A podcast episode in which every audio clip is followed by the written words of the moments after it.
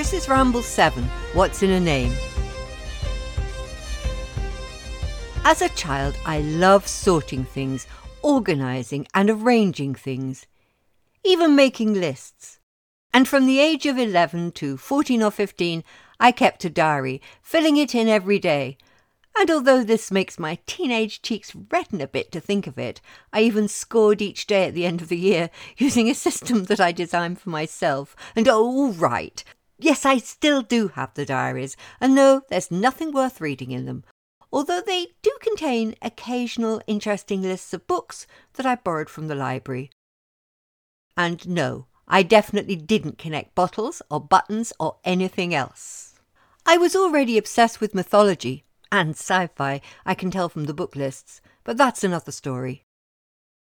I suppose I remember getting really hooked on mythology when my somewhat eccentric but interesting uncle took me, aged about 10 or 11, to the British Museum to research 12th century illuminated manuscripts for a school project. I know, everyone else was doing transport or sport, but that was me, and anyway, some illustrations from the medieval period are positively surreal. After we viewed some texts and bought even more postcards, he insisted that we go and meet the Egyptian mummies. It was the stories woven into the Egyptian images which caught my interest, and it stuck. By the time I was around thirteen and a half, I had a Saturday morning job in a big clothes shop in Oxford Street, within walking distance of the British Museum, now I could spend as many Saturday afternoons there as I wished. I would stand for hours in front of the papyrus of Ani, trying to work out all the names of all the guardians of the various gates and categorize them into groups. I was also trying to teach myself hieroglyphics. I failed at both, and even though Gardner's Egyptian grammar sits on my shelves, inherited from my uncle, I still can't read Egyptian hieroglyphic texts at all. But then, I suspect I had just read too much Greek and Roman mythology. Or maybe it was that I'd read too many neoclassical books of Greek and Roman myths, or with lists and tables assigning gods and goddesses into families or with their attributes and areas of influence. And most books on other myth cycles seem to be organized in a similar manner. The Sumerian and Babylonian stories had gods and goddesses of this, and the Norse myths, well, there were two different sets of stories, the Vanir and the Aesir, but it seemed as though they could be categorized. Thor was a god of thunder, Loki a god of mischief, and perhaps fire, and so on. Even British or continental Celtic figures seem to be given their attributes and connected to the closest classical divinity. Aquae Sulis, Bath in the UK, was originally connected with the indigenous figure Sul, but the Romans recognised her as a form of Minerva, for instance. It seemed a commonly held system, even if some characters had to be squashed and squeezed a bit to make them fit.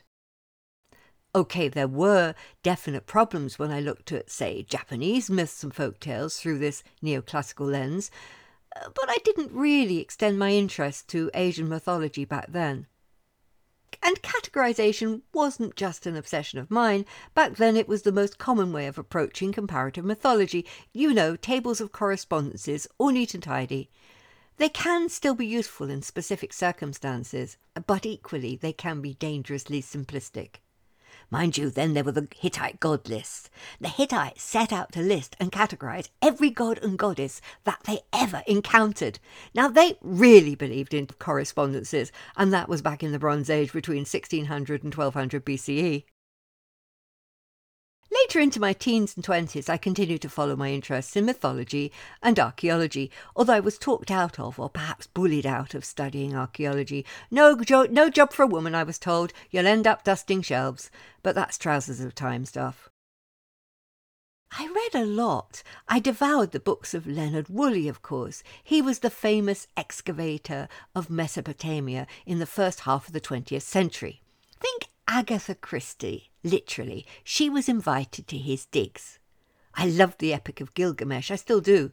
I've been trying to get to Ur and Uruk in southern Iraq for a long time, especially since my final meeting with my uncle about oh, ten or more years ago now. By then, he was in a wheelchair. We were, once more, back together in the British Museum, right by the Standard of Ur. We'd been discussing the ravages that had taken place in the region since he visited in the 60s. He grinned at me. I got there, he crowed. You won't now. I did want to prove him wrong, even if just for myself. I did try, but my financial circumstances and geopolitics all got in the way. Eventually, in late 2019, I was ready to book a trip for 2020. The pandemic saw off that opportunity. Sorry, I wandered off there, lost in shifting memory cloudscapes. Back to the path. OK, so I was bundled away from archaeology and studied literature instead. Understandably, as I got older and gained experience, I got over my desire to sort things into easy groups. In fact, I developed a general dislike of labels. Of course, both in literature and history, this was a time when long held traditional viewpoints were being rigorously questioned. There was a feeling that we should be encouraged to research the evidence for ourselves rather than just accept received wisdom. Big brambly patch coming up ahead. But before we go round it, I must add that the argument, certainly as I understood it and wrote about it at the time, was still about assessing the verifiable evidence, not just ignoring it and demanding that anything you decided to believe was true just because you liked the idea. Bramble Patch sidestepped, for now at least. Well, that was a long preamble, but now we're up on the hill and ready to admire the view, so let's take a good look at Irish mythology from where we stand now. I didn't really become absorbed in Irish mythology until the late 70s, but after that I read everything I could find. Except, of course, it all had to be in English. I read Lady Gregory's collections, Gods and Fighting Men, and so on. I owned Celtic Myth and Legend by Charles Squire. I had most of the Rollins, Rollinson's books on Irish topics, as well as the very useful Celtic Heritage and the brilliant Kinsella Táin. As I became more confident and familiar with the stories, I went to look at direct translation of the texts, especially the Elizabeth Gray translation of the Cath Maige Tuired. Some works like the Lebor Gabála were more difficult, and I don't think at this point I ever tackled the Dindshenchas. Yet the Irish stories just grabbed me. There was a freedom of style, a fluidity of storytelling, and they were so different. There was no way they could be fitted into any table of correspondences. These stories told about deeds of culture heroes who were not burdened with simple attributions. There was no god oh or goddess of rain anywhere, and there were also so many powerful women. Perhaps I was also strongly drawn to Irish stories because in my history studies I was fortunate enough to have focused on 19th century Irish history, unusual for an education in England at that time. It led me to develop, shall I say, an anti colonial view. I'd also discovered the calumnies of Henry II's most prolific propaganda monger and realised that they were still regularly repeated right down to the 20th century. But it wasn't just that. I knew I was missing so much more. So in 1990, with my two young children of five and three, I left my teaching post in Surrey and moved to the west of Ireland. There were one or two other reasons I chose Ireland, but it was, I have to admit, mostly so I could better study Irish mythology. And I did find out what it was that I was missing context. I needed to understand the stories in context, and I have to include not just their geographical context, but the cultural historical context as well. That formed a part of the landscape. For instance, although I successfully completed many exam questions on Joyce, how could I possibly get inside, say, Portrait of the Artist, before I'd got to be in Dublin? Yeats' poetry was a bit easier, but standing on a bridge in Dromahair, visiting Coole Park and no, I didn't see seven swans, or staring up at Ben Bulben certainly enhanced the experience. Even the misting, ever shifting Irish light cast a new view of Gerard Manley Hopkins' poetic idea of inscape. But in essence, I just stopped seeing early Irish stories as exotic. The characters became more like, well, real people. Yes, they became part of the landscape. The other change was learning about the structure of early medieval Irish culture into which the texts were set. The high status local chieftains, male and female, and their elite warriors. Think more in terms of self promoting athletes than mere fighters the feasting, the rituals of gift giving, conspicuous consumption, all watched over in every sense by the filí, the poet class, who could up your status or destroy it with their well chosen words. It must have been vibrant, extravagant, and unpredictable. You were, after all, only as good as your last story.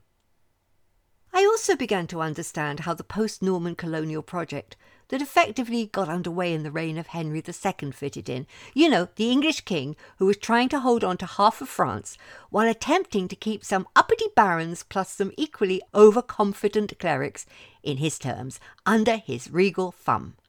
Meanwhile, he didn't want any of them grabbing land and status in Ireland. No, he wanted to do all that himself. Now I really have stepped off the path. Sorry. So, what roles do these story characters play? And were they regarded as divinities? Now, I know that's something of a catch all term that can be hard to define, but it will do for now. Most mythologies have creation stories. You know the sort of thing. The world may be formed by the tearing apart of earth and sky, the dropping of a seed into an ocean, or in one case by the honking of a goose. Often giants, titans, and so on get involved. Humans are created by some helpful being, forming them from clay or the blood of a vanquished god, or even, in one case, creating talking, walking heads. If there ever were such Irish creation myths, none have survived, and there doesn't seem to be a place for them. The Lebor Gabála, though a curated collection of ancient stories deliberately garnered around the 11th or 12th century, presents a series of mythical migrations into an already fertile and functioning land. Well, I'm afraid there's no time to follow this fascinating path further for now, but I have just published a conversation with Jamie Madden, who has written an entertaining and relevant new view of, of the Lebor Gabála. You can find it on storyarchaeology.com under the Stories in the Landscape Conversation top navigation link. Another difference is that there is no Irish equivalent to Asgard or Olympus. The Irish otherworld is a bit different. Its location is, well, everywhere, given a sidestep in space and time. I was thinking about the opening of one of my favourite films, the 1963 Jason and the Argonauts, which commences with Zeus along with Hera, played by Honor Blackman herself, looking down from their Olympian heights into the distant playground of Earth. Or how about Thor and Loki zipping back and forth from Asgard to Midgard? Nothing like that in the Irish stories. There are some particular figures, both male and female, who do move between this and the ever present otherworld on occasion, but they are few and with one particular exception not the best known characters. But we'll return to this on our way back. A lot of the most familiar characters of Irish stories are presented as people, men and women, albeit with some remarkably heroic and perhaps superhuman abilities. Now, to prevent this ramble from becoming a lengthy hike, I should now limit myself to only a few examples. So here goes. Some of the most important characters seem to be representatives of their societal class, often sometimes behaving badly. The aggrieved first wife of Midir, Fuamnach, in the lengthy and time travelling tale of Midir and Aideen, goes to extreme and magical lengths to deal with the annoying second wife, including reducing her to a pool of water. However, as she is a qualified woman of words and cannot be restrained, because she is obeying the letter, or should I say the word of the law, if not the spirit, well, there's not much they can do. Bricriu in Fled Bricrenn is the Bruggu who should be responsible for holding the place of peace in the feasting hall, but who stretches custom to cause as much mischief as he possibly can. Goibniu the smith exemplifies the respect for craft secrets among craftspeople and goes on to survive in the much loved folk tales of the creative builder, the Gobán Saor. Dian Cecht and his daughter Airmed are healers and have agricultural connections hidden in their names. Dian in its earliest etymology, may mean eager plough, and Airmed as a measure of grain. Their names could well reference the considered importance of cereals, and particularly herbs and vegetables, to health. Then there are some characters, often female figures, who appear to have less agency and have a more symbolic role. And it's interesting to note that many of these women share similar names Ethlyn, Ethlu, Ethna, Aideen, etc. They're often mothers or connected with fertility. Goddess figures with specific attributes? Well, maybe you could make a case for that. But their names have the meaning of nut, kernel, potentiality. It's interesting that these characters never seem to be the ones listed as goddesses of fertility in popular Irish folklore books. Then there are the superheroes. Tales of Finn and his warband, Diarmid O'Duvna, Goll MacMorna, many more. But let's take Cuchulainn as a prime example. Now, he is said to be the son of Lugh, who does have some godlike associations, which gives Cuchulainn that comfortable familiarity. Phew, here's one who fits into the neoclassical tables, so we can describe him as a type of Achilles or Hercules and so on. Well, in that case, we might as well say that Superman is a type of Cuchulainn. After all, they both have super strength and extremely troubled infancies. But come on, everyone enjoys a good superhero story, and always has done. But if there isn't a handy radioactive spider around, then a mysterious, godlike, invisible father will do just as well. Ancestor figures are referenced in each of the story cycles. Several names, such as Delboeth, regularly appear in genealogies. After all, who doesn't want to suggest that they are descended from an ancient and important founding ancestor? And many of these ancestors are women, the eponymous Danu, as well as the Tuatha Dé trio Ériu, Banba, and Fódla spring to mind, perhaps Flidais also. They rarely have developed stories of their own, but are always in the significant background. Gods and goddesses? Maybe. And yet, as I said earlier, apart from the odd curse, as, as in the story of the interaction between the newcomer Milesians with the Dodon and Ériu, they have little to say, Good names to add to a family tree, though. Something similar seems to be happening with the ancestor figures connected with formation of geographical features such as hills, wells, etc. These characters like Sinan, Clothru, Boand, and possibly Clíodhna, although she might belong to the next group, do have better developed stories and definitely seem to be more than genii loci, spirits of place. Some even get into the genealogies. Sinan, however, does not. Come to think of it, in the Dindshenchas poem of Athleague, Sinan brings Finn a three cornered stone on a golden chain, which is then thrown into a river, and it's said that when she will return in order to pull the plug on the river, the world will end seven years later. That's an odd one, maybe with some 12th century Christian interpolation. But the point of this just struck me. In the poem, Sinan is named as the daughter of Mongorn, now, there's a medieval telling explaining why Mongorn will have no progeny, so neither of them can legitimately be included as a personal ancestor. Interesting. I'll have to think about that one. I mentioned earlier that we might meet story characters who move between the Irish intersecting worlds without danger of becoming lost in space and or time. Midir is a good example of a character with a foot in both worlds. His name means middle it was his role to maintain the balance and flow between the worlds, ensuring ongoing prosperity. Midir has one main story, the one about his relationship with Aideen, but perhaps his very close identification with Irish law caused him to be replaced by the figure of Manannán from Over the Sea in post Norman times. You can find two whole podcast episodes on this topic in the Story Archaeology Archive. Look for Series 4, episodes 12 and 13. And then there are the messengers. In the sickbed of Cuchulainn, he's punished suffering extreme debility after he has shot at white seabirds linked by a golden chain. He is both beaten and eventually healed by otherworld Liban and Fand after he understands that he has damaged the flow between the worlds represented by the injured birds. There's much more to this story, but that will do for now. Birds do seem to represent this open channel through which messages may travel. Later in the Immrama, white seabirds also bring messages to the Voyager monks, although these are now often regarded as the souls of the blessed. Otherworld women may be addressed by title. Aideen is hailed as Beifin, beautiful or fine lady, and as mentioned already in the Dyn poem of Athlig, Sinan is addressed as Beihwina, Lady of the Wave. There is one more character who moves freely along these interworld paths. I did say there was one who was better known. This is, of course, the Morrigan. She is the messenger par excellence. She plays a major part in two Irish epics, the Cath and the Táin Bó Cúailnge. In Moytura, she is the herald, the, record, the recorder of all that happens. She speaks the last words, acknowledging the harmony that has been restored by the Dagda's calling back of the Glasgowan and warning about complacency in the future. Maintenance of balance is always a work in process.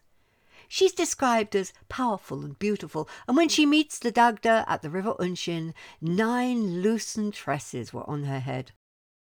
She plays an important role in the Táin as well, coming out of the cave of Gàth, all in crimson red, with a one legged chestnut horse, bringing the cow that will become the mother of the brown bull. I do find it difficult to visualize a one legged horse.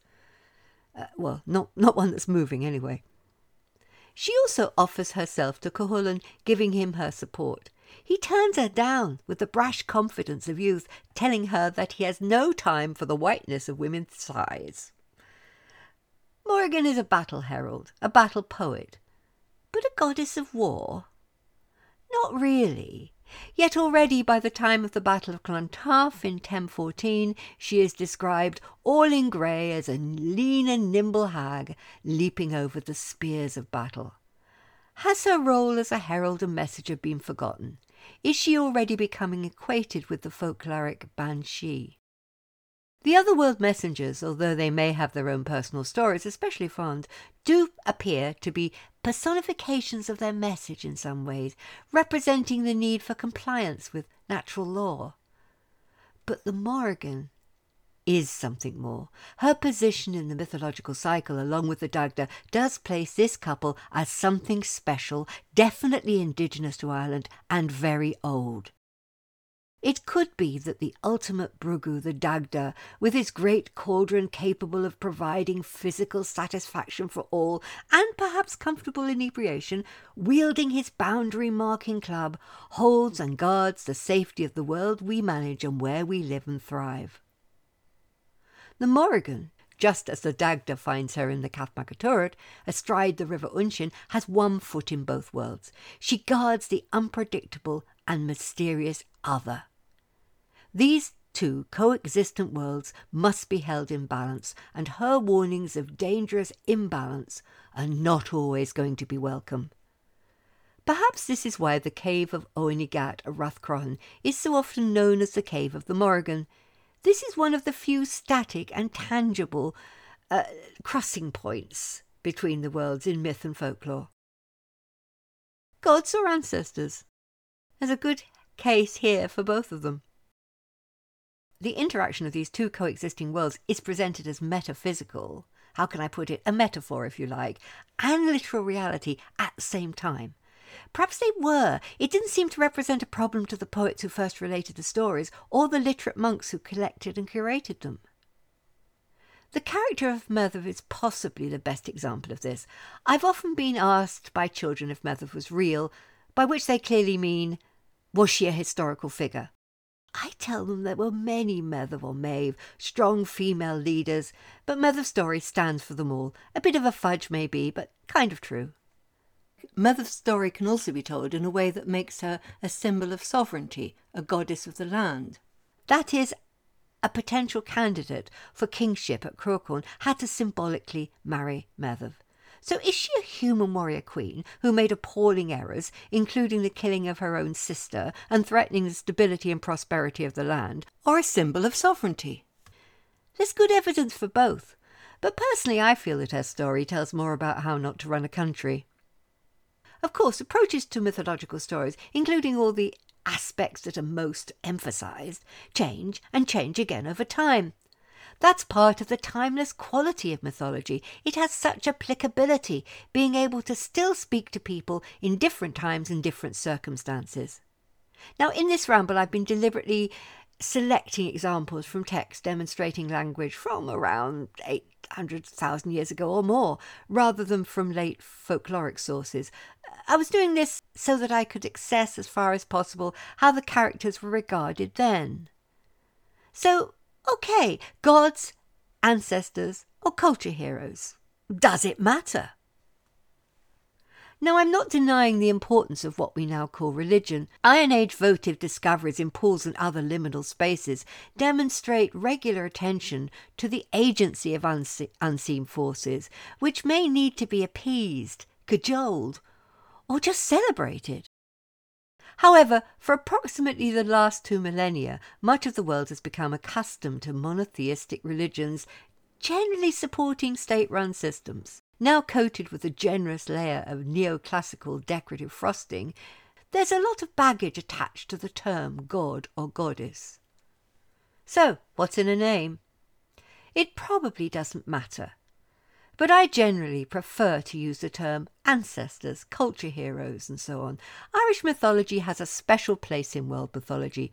It largely survived homogenization of the Roman Empire. The mythology was considered important enough to be protected by literate clerics under the threat of colonization. Much of the folklore held out largely in the west of the country, faced by plantation. And now it's becoming more widely popular. Recently, a young Japanese academic from Sendai was explaining to me that young people in Japan were searching for Irish mythological stories. He was concerned that the ones they could access would accurately represent the individuality of the original texts. He's been translating texts directly from early Irish into modern Japanese. Now, if he is determined to represent them as uniquely Irish, then how can I seek to do less? Thank you for listening to this Stories in the Landscape conversation. Remember, on www.storyarchaeology.com, you will be able to access the whole archive of Story Archaeology podcasts. You can also explore a wide selection of my audio and video stories for children, as well as a range of project and support materials for schools. Also, discover information on a number of international arts events and competitions with which story archaeology is closely linked.